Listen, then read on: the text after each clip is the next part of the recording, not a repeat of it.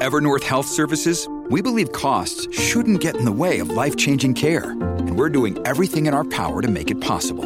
Behavioral health solutions that also keep your projections at their best? It's possible. Pharmacy benefits that benefit your bottom line? It's possible. Complex specialty care that cares about your ROI? It's possible. Because we're already doing it. All while saving businesses billions. That's Wonder made possible. Learn more at evernorth.com/wonder. Welcome to Beyond Politics broadcast on WKXL and available wherever you get your podcasts. I'm Matt Robison, and several years ago, Newt Gingrich created a bit of controversy when he said in an interview that feelings are facts and the way people perceive an issue has just as much to say about its reality as any set of statistics that you could gather objectively. Many people scoffed or reacted with outrage. Wasn't the whole notion of science based on some sort of objective, measurable reality that we could all share? And how could you equate people's internal subjective reality with that? Now, Gingrich was talking about politics. He even said that as a politician, he just needs to go with whatever people are feeling, regardless of what objective measurements might say. And he's right. People aren't exactly rational. But he may also have been saying more than he intended because there is a strange middle ground between people's amorphous feelings and measurable statistics. It's something that economists are very familiar with. The way people feel about the economy has a strong influence on the objective reality of the economy and the kinds of statistics that we can measure. In fact, economists generally accept the idea that people's feelings and expectations about inflation become self fulfilling prophecies that manifest in actual real inflation. That's why, if you listen closely to our nation's economic leaders like Fed Chair Jerome Powell and Treasury Secretary Janet Yellen, you'll hear them talk about consumer confidence, which is defined as the way people feel about the strength of the economy now and in the future. The leading institution that measures people's feelings about the economy in America is the University of Michigan Survey of Consumers. And their director, Dr. Joanne Hsu is here with us to tell us what it means, why it's important, and why we need to be paying extra close attention to it right now. Dr. Hsu, welcome to Beyond Politics. Thank you so much for having me. It's a pleasure to have you. This is one of those great confluences between economics and politics. And actually, I am going to go ahead and supply my own suggested answer to that last little bit that I said there, because I mean, look, we featured a lot of wonderful economists on this show. We're primarily about politics and current events, but I do think the connection should be pretty clear to people right now. I, I mean, it's clear that the number one issue on everyone's minds is and has been inflation and the general state of the economy. And that's going to have probably more to do than any other factor with what happens in the next set of elections than anything. So that's why I think this is an ultra important topic. But I want to ask you about the basic connection that I was suggesting a moment ago between people's feelings and the other kinds of measurable statistics we're used to hearing from economists, like the unemployment rate and the, the gross domestic product, the GDP. What is that connection? Did I get that kind of close to right? I mean, why is it so important to do what you do and measure consumer sentiment? So consumer sentiment has been measured here at the University of Michigan since the 1940s. So we have a lot of data and we've been measuring sentiment, inflation, inflation expectations and expectations over various parts of the economy in very much the same way in a comparable way over the 75 plus year period. And what we've seen over this long time series is that how people feel about the economy, including their expectations for the future, very much anticipates actual changes in the economy. When we ask consumers what they think the unemployment will be, unemployment rate will be in the future, what we see is that that actually very much anticipates future changes in, in unemployment. Same thing with inflation. And what we have seen historically is that massive declines in consumer sentiment tend to precede economic contractions. Now, it's not going to be a full on one to one cause and effect because policymakers are and, and, and business leaders are looking at our data, knowing that it anticipates future behavior and making constructing their own responses to that. So there's an entire equilibrium around this. But what we have seen is that consumer sentiment, consumer expectations really has a, an impact on how consumers behave. And they do actually, on aggregate, do a really good job anticipating changes in the future. So there really is that very strong connection there between what people tell you in their surveys about how they feel and what they expect to happen, and then what actually happens. And just as a quick sidebar, because I, I want to get into the actual mechanics of how you do this. As we record this, just last week on Friday, the chairman of the Fed, Jerome Powell, was addressing a, a conference and he made it very clear that the Fed, uh, it was, I think, a move to establish credibility here that the Fed was going to go to the mat to crush inflation. And the stock market fell rather notably on that news. It seems like he was reacting very much to the kinds of measures that you provide. I'm not blaming you personally for tanking the market or anything, but don't call your broker and like, how do I get a hold of Dr. Hsu? But it does seem like you're providing really, really important inputs that our nation's policymakers are watching. Our, our survey's emphasis on consumer expectations, on what they expect for the future, is very much in line with the way that monetary policy is being communicated these days. As you said, Chair Powell's speech on Friday very much uh, was trying to address future expectations. If, if there were expectations um, what he's trying to address is to is people's expectations for inflation in the future that the fed isn't ready to stop now that the fed is committed to doing what it takes to reduce inflation down the line. We know that as you mentioned in your introduction that inflation expectations can become a self-fulfilling prophecy. And there are a few ways that this can happen. One of the ways is that it uh, leads people to demand higher wages. Those mm. higher wages then lead firms to raise their prices because they think the market will bear those higher prices, and that you, that then begins a spiral. Another way it can happen is that consumers may believe higher prices are are coming in the future and they better start buying large things now and that pushes demand in a way that also promotes inflation. And so those are two examples of ways that inflation expectations can become a self-fulfilling prophecy and that's why it's so important for policymakers trying to address this to rein in these expectations to to lower the pressure on inflation. It's really such a strange psychology game and actually the founder of your survey was both an economist and a psychologist, which is which is terrific. I mean, and, and it kind of goes to show the foundations of what's happening here. So just to make sure that we we kind of lay out that mechanism because this is inflation is what is on people's minds. So the feeling that inflation is going to continue into the future, and therefore you've got to earn more money if at all possible to to be able to afford those higher prices that's one way that you can actually your feelings translate into real world inflation because you go to your employer and you say hey i need a lot more money and they go ahead and say all right dr hsu we we need you. We can't do the survey without you. And then they turn around and they say well now we've got to charge well they don't charge people for what you do but we've got to charge people more for our products and boom you have inflation. The other thing you were saying is well i better buy that refrigerator now because it's going to cost a lot more next year. And again, and so it, on the policymaker side, it turns into you've got to show that no, uh, we're we're going to rule with an iron fist here. We are going to absolutely crush inflation.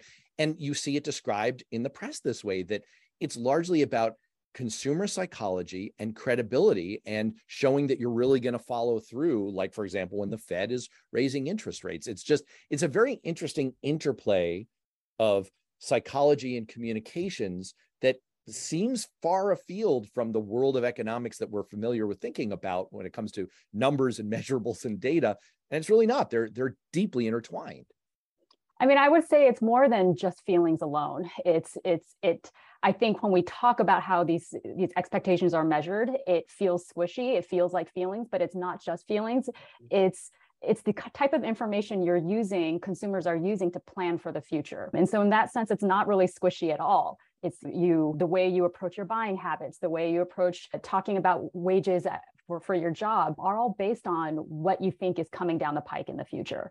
And in a way bringing it back to feelings though the self-fulfilling prophecy is kind of coming from in a way a fear of missing out a fear of missing out on current levels of prices because you've waited too long to ask for that rage or look ask for that weight raise or look for a new job or, or buy that refrigerator before it doubles in price or, or something like that. And I would say that all of these things are perfectly rational for consumers to do. It protects their pocketbook if they if that's what they truly believe. It makes sense to protect your budget by buying when you think things are cheaper than they might be in the future. We talk about a self-fulfilling prophecy or economists talk about a self-fulfilling prophecy, but I do want to be clear. In my opinion, it's not that the consumers are to blame for this. I think they are doing if if they expect inflation to be stronger in the future, higher in the future, is perfectly rational to to bring their spending to now or to negotiate high, higher wages. These are all individually reasonable, rational things to do given given those beliefs.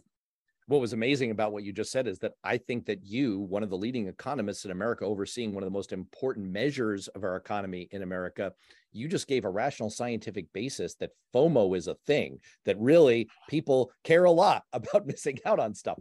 How does your survey work? What do you do? We interview 600 Americans every month, and it's a nationally representative survey. Sometimes I see on Twitter some misconceptions that it's 600 university students. It is not 600 university students. We cap respondents of all age groups, of all education levels, all levels of income, and, and different levels and different political party affiliations as well. We make sure that we're, we're capturing a snapshot, a broad snapshot of the of the American people every month, and that's the way we're able to take a pulse. Like we have telephone interviewers just asking about 50 questions of each respondent, covering a wide variety of questions about their economic circumstances, their feelings around the economy, and their expectations about the economy. Not all 50 questions feed into the main headline numbers you see. The, the, the key measures, the consumer sentiment index, is actually based on five questions. And, but again, we, we collect a, a wealth of information of, outside of that as well. I think that's one of the major advantages. We were talking about this a little bit off the air of your survey is that it does have this simplicity and it has so much continuity with the way you f- you frame your core questions and that allows for very meaningful comparisons over time and perhaps a, a, little bit less of the the kinds of effects that we're familiar with from public opinion work that happens in more of the political realm where the, the order of questions and the wording of questions can have such a profound effect on the kinds of answers that you see. I do want to ask you kind of a quick technical question.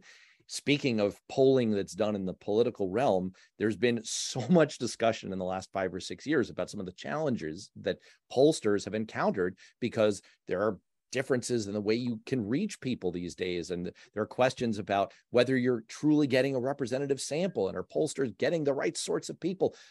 Are you encountering those kinds of challenges in your work? I think anyone in the world of polling and surveys is encountering challenges. And, and I don't think that's really any anything new. One of the benefits of being at the University of Michigan is that we're part of the oldest and largest and most established survey research centers in, in the world. So there is a wealth of scientific knowledge about how to construct surveys, how, how, how to do them, how to design them, and we draw upon uh, on that wealth of research. One thing that we've changed over the years is we used to do all our surveys via landlines. We discovered that it was harder and harder to get a truly representative sample. You can imagine that younger people in, in recent years uh, did not have don't have landlines, and we've and we've responded to that by by changing our sample to a cell phone sample, and that has enabled us to kind of move and modernize with the era. And as things change, we will continue to modernize, and we're constantly monitoring what our sample looks like. Is it representative? I mean, we, we monitor this over the course of a month, and uh, and we're really committed to putting out something that's scientifically valid and meaningful. I imagine that you don't have quite the same set of challenges that you get with other polling outfits that are doing political polling where the, the topics can be so much more charged. The only issue you have to deal with is when you reach Ohio State fans. One more on, on just sort of the mechanics of, of your work. Mm-hmm. What could you give us a sense of what those core questions are like, the, the, the kinds that you've consistently asked over time? So as an example, the index of consumer sentiment is five questions. It covers three domains, your personal finances, your business conditions, as well as buying conditions for durables. And we ask those questions both about the present condition as well as your expectations into the future. So it's kind of getting at different domains of the economy. It's not intended to be comprehensive, but what we have found in our research is that those five questions are give us enough of a snapshot to have a meaningful measure of how consumers feel about the economy. And then our other headline numbers, the ones ones that are watched most closely by policymakers, I would say, are, are are our inflation expectations questions, where we ask people what they think will happen to prices over the next 12 months. And, and the one that's cited a lot by policymakers is our long-term expectations number. What do you think will happen to prices over the next five to 10? I, am not uh, uh, I'm not reading the questions out loud to you. All of those are um, the exact wording of those questions have been scientifically tested and are on our website. And uh, but yeah, those seven questions I would say are the seven that are most closely watched and have been asked continuously since the beginning.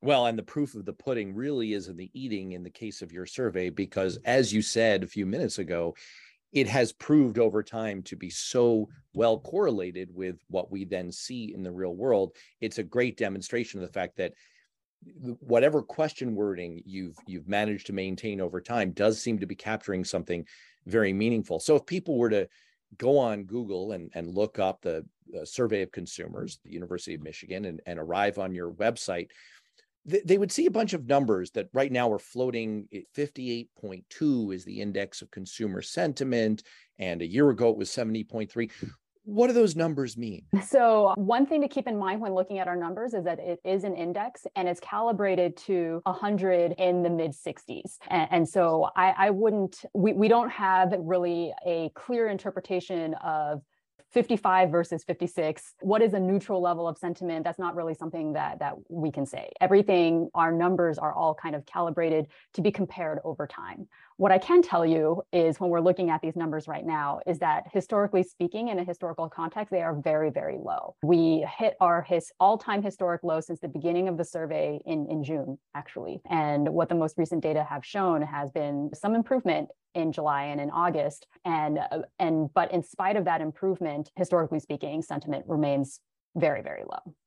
So when people are looking at this, just to make sure I I, I followed that right, back in the 1960s, you when you were when you were kind of calibrating this index, you did it such that 100 would be about the the baseline that you would yeah. measure against. If you were above that, kind of good. If you were below that, not so good. And so it's no longer meaningful to say 100 means X, 50 means Y. It's a lot more meaningful to do what you just did and, and compare over time. Where are we now? Where were we then? And where are we going? That said, so eh, eh, and and just again, just for for folks, and look, a lot of people listen to us on broadcast radio. If you're doing that, and maybe you're in your car, don't do this right now. You it can wait until you until you pull over and maybe you're at a desktop or you're you're not driving. But for people who are on video or listening to us on pod and able to check this out. So you see the index of consumer sentiment, you see the current economic conditions and the index of consumer expectations. Are you suggesting that the the one that's most closely watched that maybe they should pay attention to is that first one, the index of consumer sentiment, or what are the what are the differences among those three?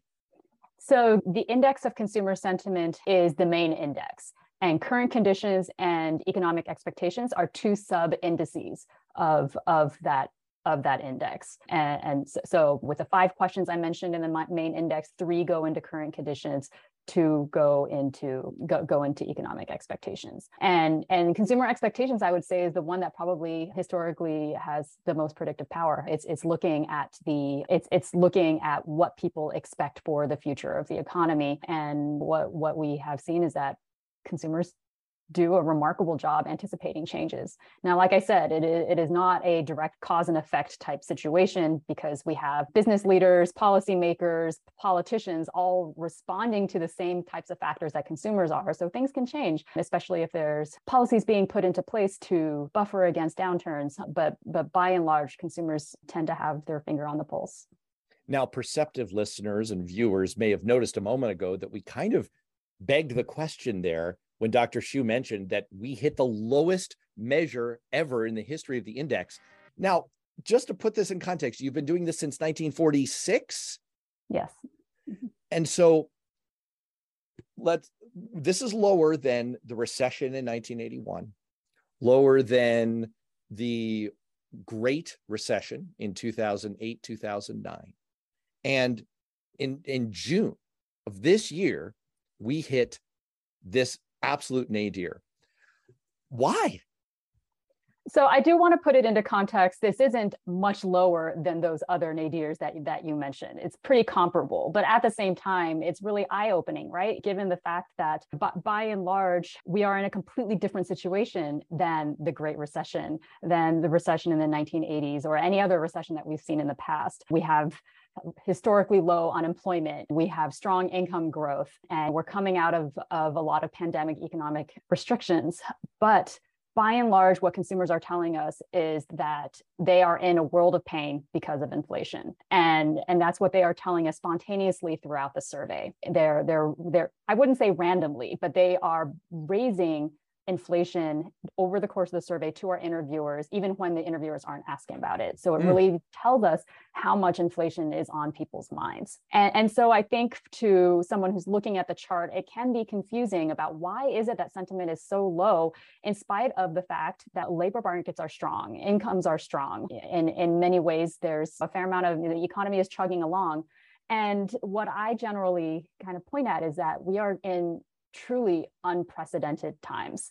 We weren't collecting sentiment during the 1917, 1918 Spanish flu, but who, who knows what it would have looked like if we were collecting it at that time. And so we're coming out of a lengthy pandemic in which we had restrictions on our lives that none of us had any experience with until this time. On, on, on top of that, we have a lot of global turmoil and uncertainty, particularly with, with the war in Ukraine. And, and in addition, we have all of these supply chain problems. And of course, these things are all kind of interconnected, particularly the supply chain with, with the pandemic. But we have this confluence of factors that we've never really seen before. And, and then add to that inflation.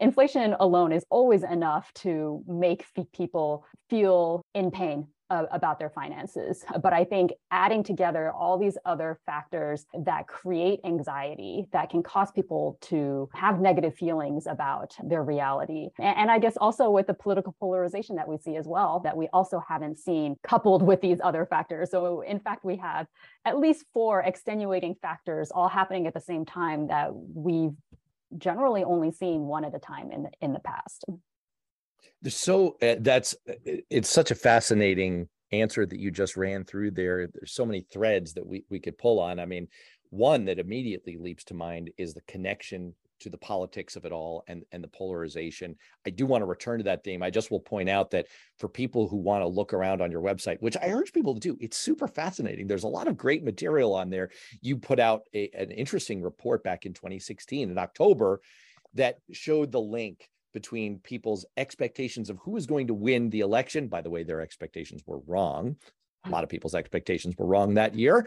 And their their sense of how they would fare and how the economy would fare. And if they supported that candidate, they tended to think that things would turn better. And if they didn't, then they tended to think things would turn worse. So I guess it does make some sense to me that the way people think about the economic news and their political positioning would would factor in here. The other thing that I think comes through really clearly in, in what you just said, I, I think is really interesting, is the Wall Street Journal recently profiled your consumer sentiment index along with a different but a very similar measure from the conference board called the consumer confidence index. They sound you you guys have a branding mismatch. You gotta you, you gotta change something somewhere so now their index, the conference board's one, is more tied to how people feel about their jobs, and yours is more tied to how well off people feel. And I would like to editorialize for a second that you guys are on to something here because while the two measures, if you look over time, you look at a chart, they, they really track each other pretty well. When we're in an economy like this, what you see is that yours is more sensitive to those feelings about people's wealth and and and and spending power and that reflects their actual feelings about the economy. So it seems like it seems like in the tussle between do people care about jobs or do people care about prices? We've now pretty convincingly shown and i think your work has shown that prices trumps jobs every time that that's that's the biggest factor right I mean, I, I, think it is something. Prices is something people face every time they need to buy something. Every every time they are going, they're going to the pump to pump gas, or anytime they're they're getting more groceries, or every time they're on Amazon. You you see the impact of prices all of the time. And with something like jobs and, and the labor market, if you are unemployed, certainly that is something that, that you are facing every single day. But if you have a job, and particularly if you have a stable job, then how the labor market is doing may not affect you individually that much directly. Now, it of course intersects with with with prices. One of the things, one of the five questions that that we ask is. Uh, or one of the 50 questions we ask is about people's incomes. And we ask people if they think their incomes are going to rise over the next year or, or, or fall and by how much. And we also ask if they think there's those incomes are going to rise faster than prices, faster than, than inflation. And if, if their incomes are outstripped by income gains are outstripped by inflation, that means their real purchasing power, their living standards are declining. And so, even when you have strong labor markets and you have strong incomes, people, every time they see a price going up, they're seeing their incomes getting eroded, even if those incomes are objectively mm. speaking quite strong. So, I think in this environment, prices are just so salient and, and especially in this environment where we have inflation across a whole suite of goods it's not just gas that every time you're buying something it is it, it is something you're going to be you are going to see and, and, then, of course, there's also the news coverage where there's just been such tremendous news coverage mm. of price changes and inflation. And a lot more people mention when we ask people, what kind of developments have you heard about in the economy?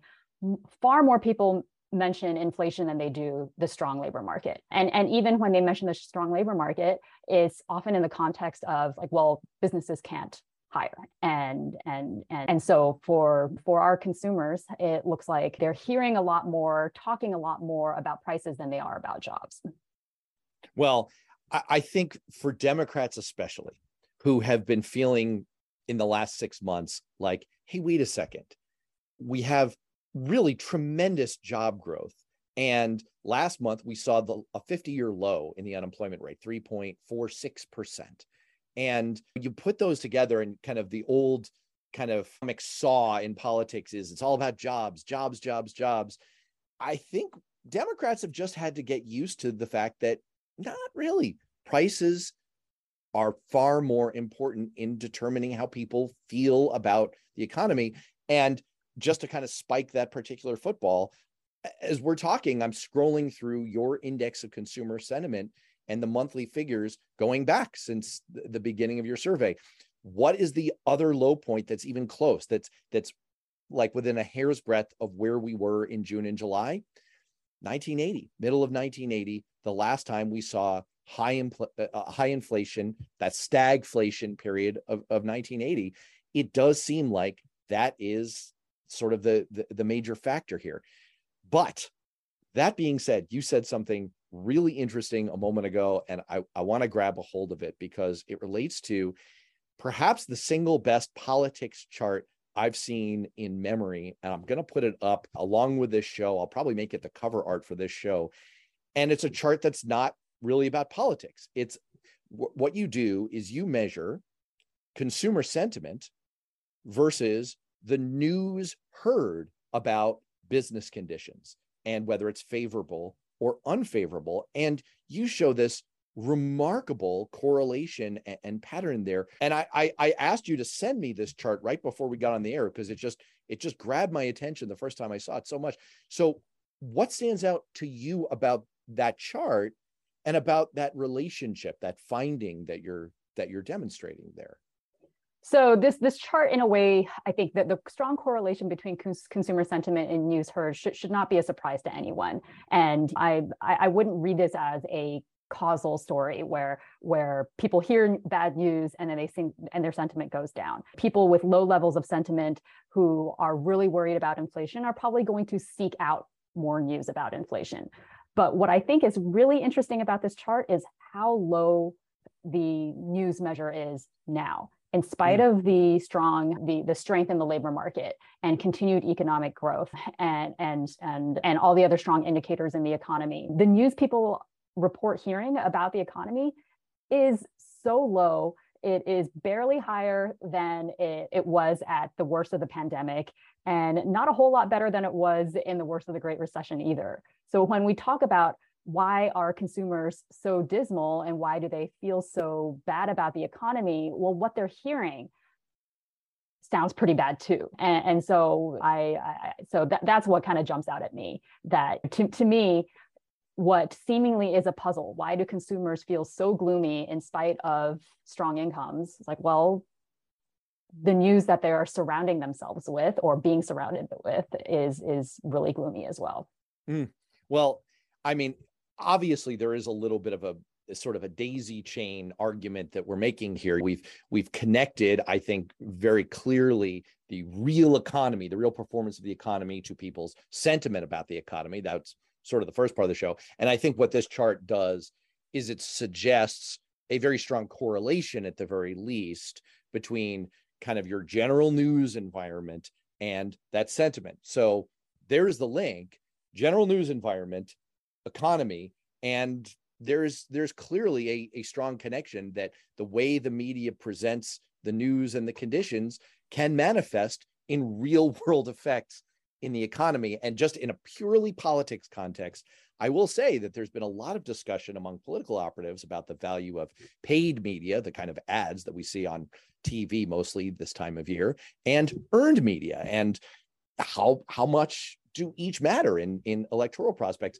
and again notwithstanding you, you raise some important caveats here we can't we can't mistake correlation for causation but there's definitely a strong suggestion in what you're showing here that earned media matters a lot. And to the extent that people, what people are telling political pollsters now about how they're feeling, probably has something to do with the string of relatively good news that the media has been reporting recently. Okay.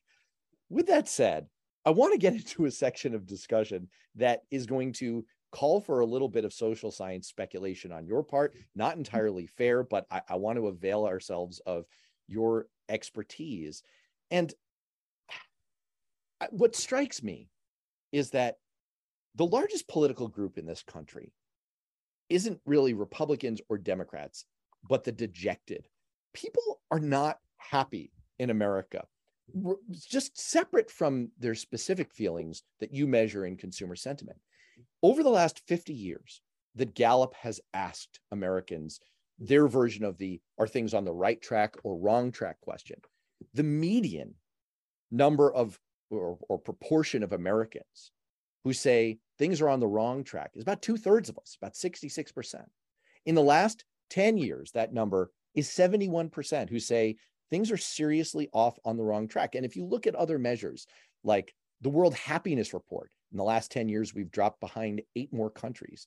We see social indicators like depression, the suicide rate, drug use, d- diseases of despair, all sharply on the rise. And finally, when you go into the general social survey, it shows an all time low in people saying that they were very happy 14%. And at the same time, and this is the connection back to your work, Dr. Hsu, an all time high in people saying that they are satisfied with their family's financial situation. 80% said, I'm pretty happy with my own family circumstances in terms of our wealth and, and prospects. What do you make of that very, very strange mix of what people are saying about how they feel?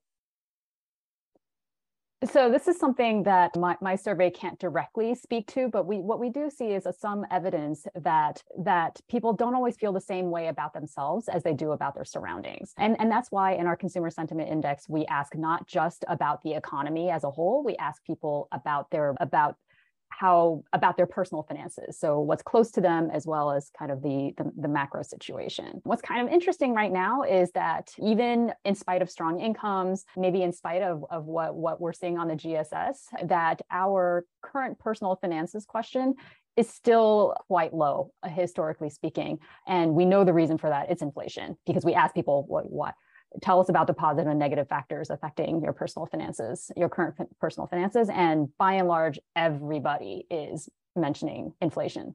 Almost mm. half of the people spontaneously mention it. And that's that's we, have never seen anything that high, e- even during the inflationary period in, in the late 70s and early 80s. And and so I, I think that, but the patterns that you have mentioned predate this current inflationary period, right? Like it they it started much earlier than that, and, and perhaps coinciding with the increase in political polarization that that occurred over the last several administrations. I will say we don't necessarily see that in the overall sentiment measures in in our survey but we do see growing partisan divides in sentiment starting um, starting in the mid 2000s to, to be clear we didn't consistently measure political affiliation until 2017 we just kind of occasionally measured it.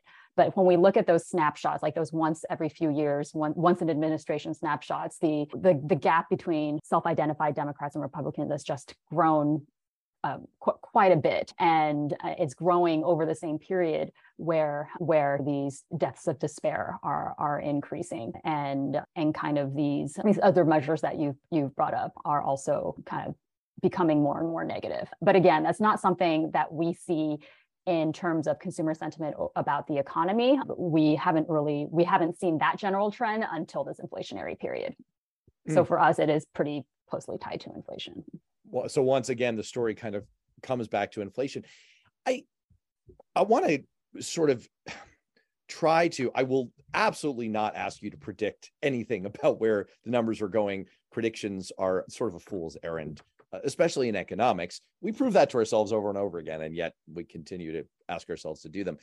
But I'd love to get your sense of the kinds of indicators we should be paying attention to. Now, when I look at the consumer sentiment index, what I see is that in the first half of 2021, we're pretty consistently in the high 70s, even into the mid 80s, cresting at 88.3 in April of 2021. And then we see this sudden drop between July and August of 2021. And that correlates with a whole bunch of bad news happening all at the same time. The not so smooth withdrawal from Afghanistan and the promised July 4th hot vax summer that never really materialized, and the sense that maybe we were going to declare an end to the pandemic. All of a sudden, the news environment turns down, people's sentiment turns down, and it's never really recovered since. But as you alluded to a few minutes ago, we have seen a little bit of a recovery and an uptick in August. What are you going to be paying attention to in kind of the external environment that is going to give you some clues and breadcrumbs about where consumer sentiment may be heading? Is it all inflation or anything else that you kind of keep bringing across your transom to, to, get a sense of where things are going? So, of course, we are monitoring inflation very closely and not just the headline inflation numbers, but also both core and non core inflation, gas and food, and, and outside of gas and food. And it's too early to tell if the recent improvement we've seen can be sustained. Of course, I, I hope it can be sustained, but we, we just have to wait, wait and see. And part of the reason I believe that consumer spending has been fairly robust in spite of this low sentiment is the strong incomes, strong income expectations, and the strong labor market. So, yeah. looking forward, I am looking for any cracks in that labor market strength. Historically speaking, when recessions happen, they uh, you know, for, for example, when we look at the Great Recession, we there was inflation at that time. There was the subprime housing crisis, and there was a financial crisis. There were crises in more than in multiple sectors happening at the same time, and the economy went went into went into a severe downturn. Right now, we have inflation alone, and we don't have those other meltdowns. And but I do think like incomes are the thing to watch. And, and it's going to be a complicated thing to watch because if incomes grow less, I think that may be a sign that inflation is slowing, but unemployment going up is would be different. Unemployment going up would, would really be a strong signal that labor market strength is starting to weaken. And I think if that's what consumers foresee, that could really portend bad things in the future. So if if you're looking for maybe signs that things are going in, in a good direction and we're going to kind of walk the tightrope of we're going to bring down inflation but we're not going to edge off into a recession that's a whole other can of worms are we in a recession or not? You're looking for income growth to slow without rising unemployment along with the inflation numbers both core meaning the non-gas and food the volatile the volatile items and those gas and food numbers. Yeah, ex- ex- exactly. Got it. Um, Got it. I, I, think that if if prices can stay, we want to monitor and see if prices can rem- can stabilize and, and preferably come down. And uh, all this talk about a soft landing with respect to monetary policy, where the, the where where we're going to want to look for that is with jobs and, uh, and and unemployment. Final lightning round question for you. You obviously were an economist before you assumed this position overseeing this survey. Is there anything you've learned in the course of doing this incredibly important survey work that you wish you'd understood better beforehand and that you wish people in general understood better about how the economy works and how people's feelings factor in? I think that's a great question. I I think that so I've been working on surveys for a very long time. I actually I my PhD studies were in economics, but I also worked on surveys as a grad student. And in my previous position at the Federal Reserve, I also worked on surveys there. So I have long believed that if we want to know how Americans, how people make economic decisions, we should just ask them. And, and so I think the first thing I would say is if you get a phone call from interviews at the University of Michigan, I, I, would highly encourage you to pick up the phone and tell us how you feel. And those that information that people provide, the generosity of their time, there's nothing that can replace that. And I am just so grateful for all the people who are willing to, to share their feelings with us and their their thoughts about the economy. So that so that's first of all, have to give that plug. And and and second, I think that behind all the spreadsheets and tables that we look that we look at. And when we look at headline numbers, we look at these charts blipping up and down. There, there are human faces behind that. And that's actually part of the reason that I became an economist because I was interested in social science. I was interested in impact on, on, on people. I was interested in how they make economic decisions. But at the end of the day, I wanted to know about their well-being. And, and so I, I think that it can be easy to forget when we see 3.5% unemployment rate or inflation expectations of 2.9% that there are actual people behind that. And and there are many many economic actors being aggregated when we look at the big numbers but there there are people behind that. Dr joanne hsu thank you so much for giving us all these really fascinating insights. Thank you so much for having me